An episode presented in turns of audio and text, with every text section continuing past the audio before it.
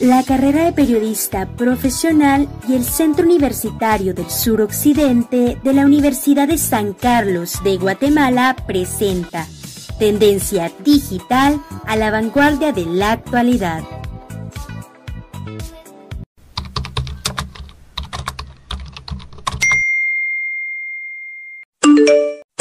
La tecnología ha permitido que podamos conocer el mundo desde un dispositivo tecnológico, que podamos acceder a diversos rincones del planeta sin necesidad de salir de nuestras casas. Pero este es un lujo que no todos se pueden dar debido a la gran demanda que este recurso tiene, es de poco acceso para quienes no cuentan con los recursos económicos necesarios para su adquisición. A nivel mundial hay una amplia cantidad de países que cuentan con un gran acceso a la tecnología, lo cual los convierte en países innovadores tecnológicos. Según la empresa Plumer, podemos encontrar a Corea del Sur, Alemania, Finlandia, Suiza, Israel, Singapur, Suecia, Estados Unidos, Japón y Francia como los pioneros tecnológicos debido a que cuentan con recursos económicos que les permite invertir en los mismos. Pero como se mencionaba al principio, no todos tienen acceso a la tecnología o su acceso es mínimo. Según la Unión Internacional de Telecomunicaciones, los países de Honduras, Nicaragua, Haití y El Salvador son países que tienen muy poco acceso a los recursos tecnológicos. Guatemala se encuentra entre el rango de medio-bajo en acceso a la tecnología, pero a pesar de eso, dicha tecnología no llega a todos los lugares, según la Unión Internacional de Telecomunicaciones.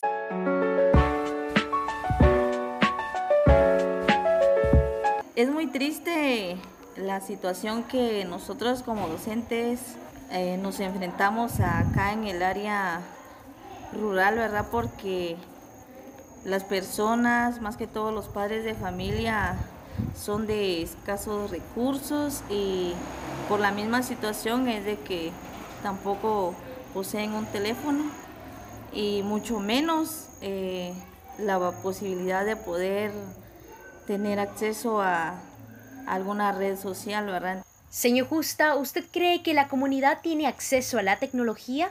En nuestra comunidad eh, hay eh, personas que son analfabetas, ¿verdad? Por la misma situación que se ha manejado de, los padres de ellos, motivo por el cual eh, hoy en día podemos nosotros ver las situaciones y a consecuencia de, esa situación en la cual ellos viven, no, no es posible que, que ellos tengan conocimiento de lo que es un teléfono inteligente. Eh, lo único que, en algunos casos se puede evidenciar es que si mucho, si en muchas situaciones se miran poseer un teléfono de, de los que normalmente le llamamos un frijolito. Entonces nosotros sabemos que esos teléfonos pues no nos permiten obtener mayor información a la cual un inteligente nos proporciona. Entonces, la situación actual es lo que está afectando a que muchos niños se, se desmotiven, ¿verdad? A no seguir estudiando. ¿Qué es para ti el Internet? Es para ver videos, es para mandar mensajes. Un censo realizado en Caserío Guadalupe de San Felipe Retauleu da a conocer que únicamente 3 de cada 10 familias tienen acceso a la tecnología. Esto quiere decir que por lo menos el 30% de familias llegan a tener un dispositivo inteligente. Sin embargo, no cuentan con los recursos necesarios para obtener el servicio de Internet. El Internet es una herramienta el cual nos permite hablar con diferentes personas del mundo y también nos ayuda a investigar. Estuardo, ¿tú conoces qué es un teléfono inteligente y alguna vez has utilizado uno de ellos? Claro que sí, por supuesto. He utilizado el de mi mamá, la cual me ayuda mucho a investigar sobre temas que no entiendo de las tareas. Y también lo utilizo a veces para jugar.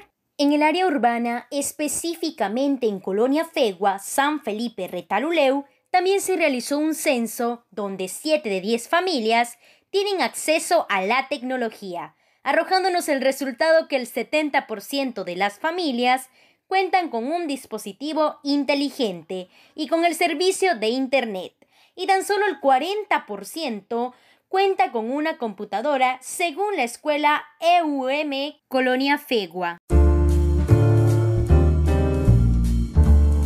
Cuando hablamos acerca de tecnología, en sí es un producto o una solución, la cual está conformada por un conjunto de instrumentos, métodos, técnicas, las cuales son diseñadas para resolver un problema aunque también este, la tecnología está relacionado con el saber científico y la ingeniería como tal. Pero sin embargo, la tecnología es toda noción que nos pueda facilitar la vida en la sociedad, ya que para esto fue creada, que a su vez permita satisfacer demandas o necesidades individuales o colectivas entre los miembros de un grupo social. Muchas gracias, ingeniero. Asimismo, también nos podría dar su punto de vista, cómo ve la accesibilidad de la tecnología en las familias guatemaltecas.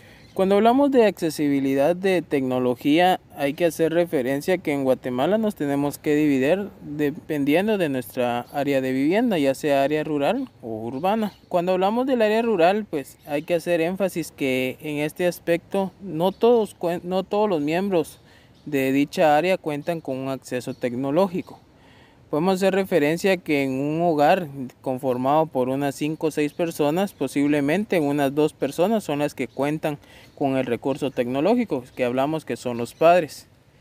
Ahora, cuando hablamos en el área urbana, aquí pues ya el punto de vista es diferente, ya que en este aspecto casi todos los miembros de dicha familia pueden contar con un acceso a la tecnología. Este, en el área rural podríamos decir que únicamente cuentan con un teléfono, un teléfono de los simples, podríamos entender, o si mucho una computadora, pero eso ya pues es más complejo que con el teléfono. En cambio en el área eh, urbana aquí ya podemos encontrar que ya aparte de teléfonos inteligentes, este, cuentan con computadoras ya más recientes hasta dispositivos tecnológicos inteligentes, haciendo referencia a un televisor o hasta algunos pues ya cuentan con asistentes inteligentes que les permiten satisfacer sus necesidades de una manera más rápida. Muy bien, ingeniero Morales, ¿nos podría decir qué ventajas y desventajas tuvo el uso de la tecnología durante el tiempo de pandemia? Claro, en esta ocasión cuando hablamos de ventajas y desventajas, pues tenemos que entender que a nivel nacional la tecnología tuvo un auge. Este subió su auge ya que fue solicitada por diversas actividades este, laborales o educativas que se estaban viviendo. Muchas empresas eh, desde el punto de vista laboral este, aplicaron el teletrabajo, es decir, que tuvieron todos los miembros de dichas organizaciones laborar desde su hogar. Pero esto podríamos tomarlo en una desventaja ahora ya que no todos contaban con el recurso necesario para poder implementar la tecnología que ésta se requería. Un ejemplo podría ser los lugares de área rural. Muchas familias o padres de familia trabajan en, durante el área urbana y en empresas de, de tipo pues en donde implementaron el teletrabajo y se les complicó mucho poder realizar sus labores diarias ya que no contaban con la tecnología o ya sea el recurso tecnológico o el recurso económico para solventar los gastos que este conlleva. Ahora desde el punto de vista educativo este hubieron muchos niños que no se pudieron conectar a sus clases o realizar las actividades correspondientes ya que en ocasiones apenas les podía alcanzar para comprar su refacción durante las clases presenciales. Ahora el, el poder realizar las recargas correspondientes de internet que esto les conllevaba, pues tuvo un gran afecto sobre ellos. Entonces, este, la ventaja principal es que la tecnología salió a flote, este, porque la tecnología ya estaba, y vino para quedarse, pero nunca se imaginaron la importancia que ésta iba a tener ya durante un ámbito laboral tecnológico.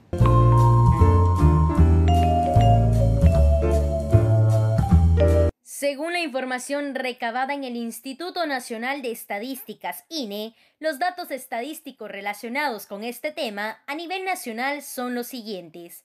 De 12.528.937 personas mayores de 7 años, solo 3.673.979 tienen acceso a este lo que demuestra que más de 8 millones de personas en Guatemala no tienen acceso a Internet, de lo cual el 75% vive en las áreas rurales.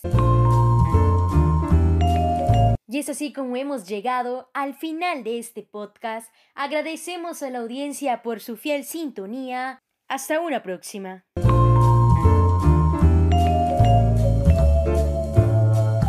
Esta producción fue realizada gracias a la asesoría y orientación en temas de dependencia económica y cultural a cargo de la licenciada Marlene Castillo Rodas, asesoría y aplicación de conocimientos de opinión pública a cargo de la licenciada María del Carmen Alvarado, Asesoría en producción a cargo del licenciado Brian Torres Alvarado. Agradecimientos especiales a las personas que contribuyeron a la producción de este podcast.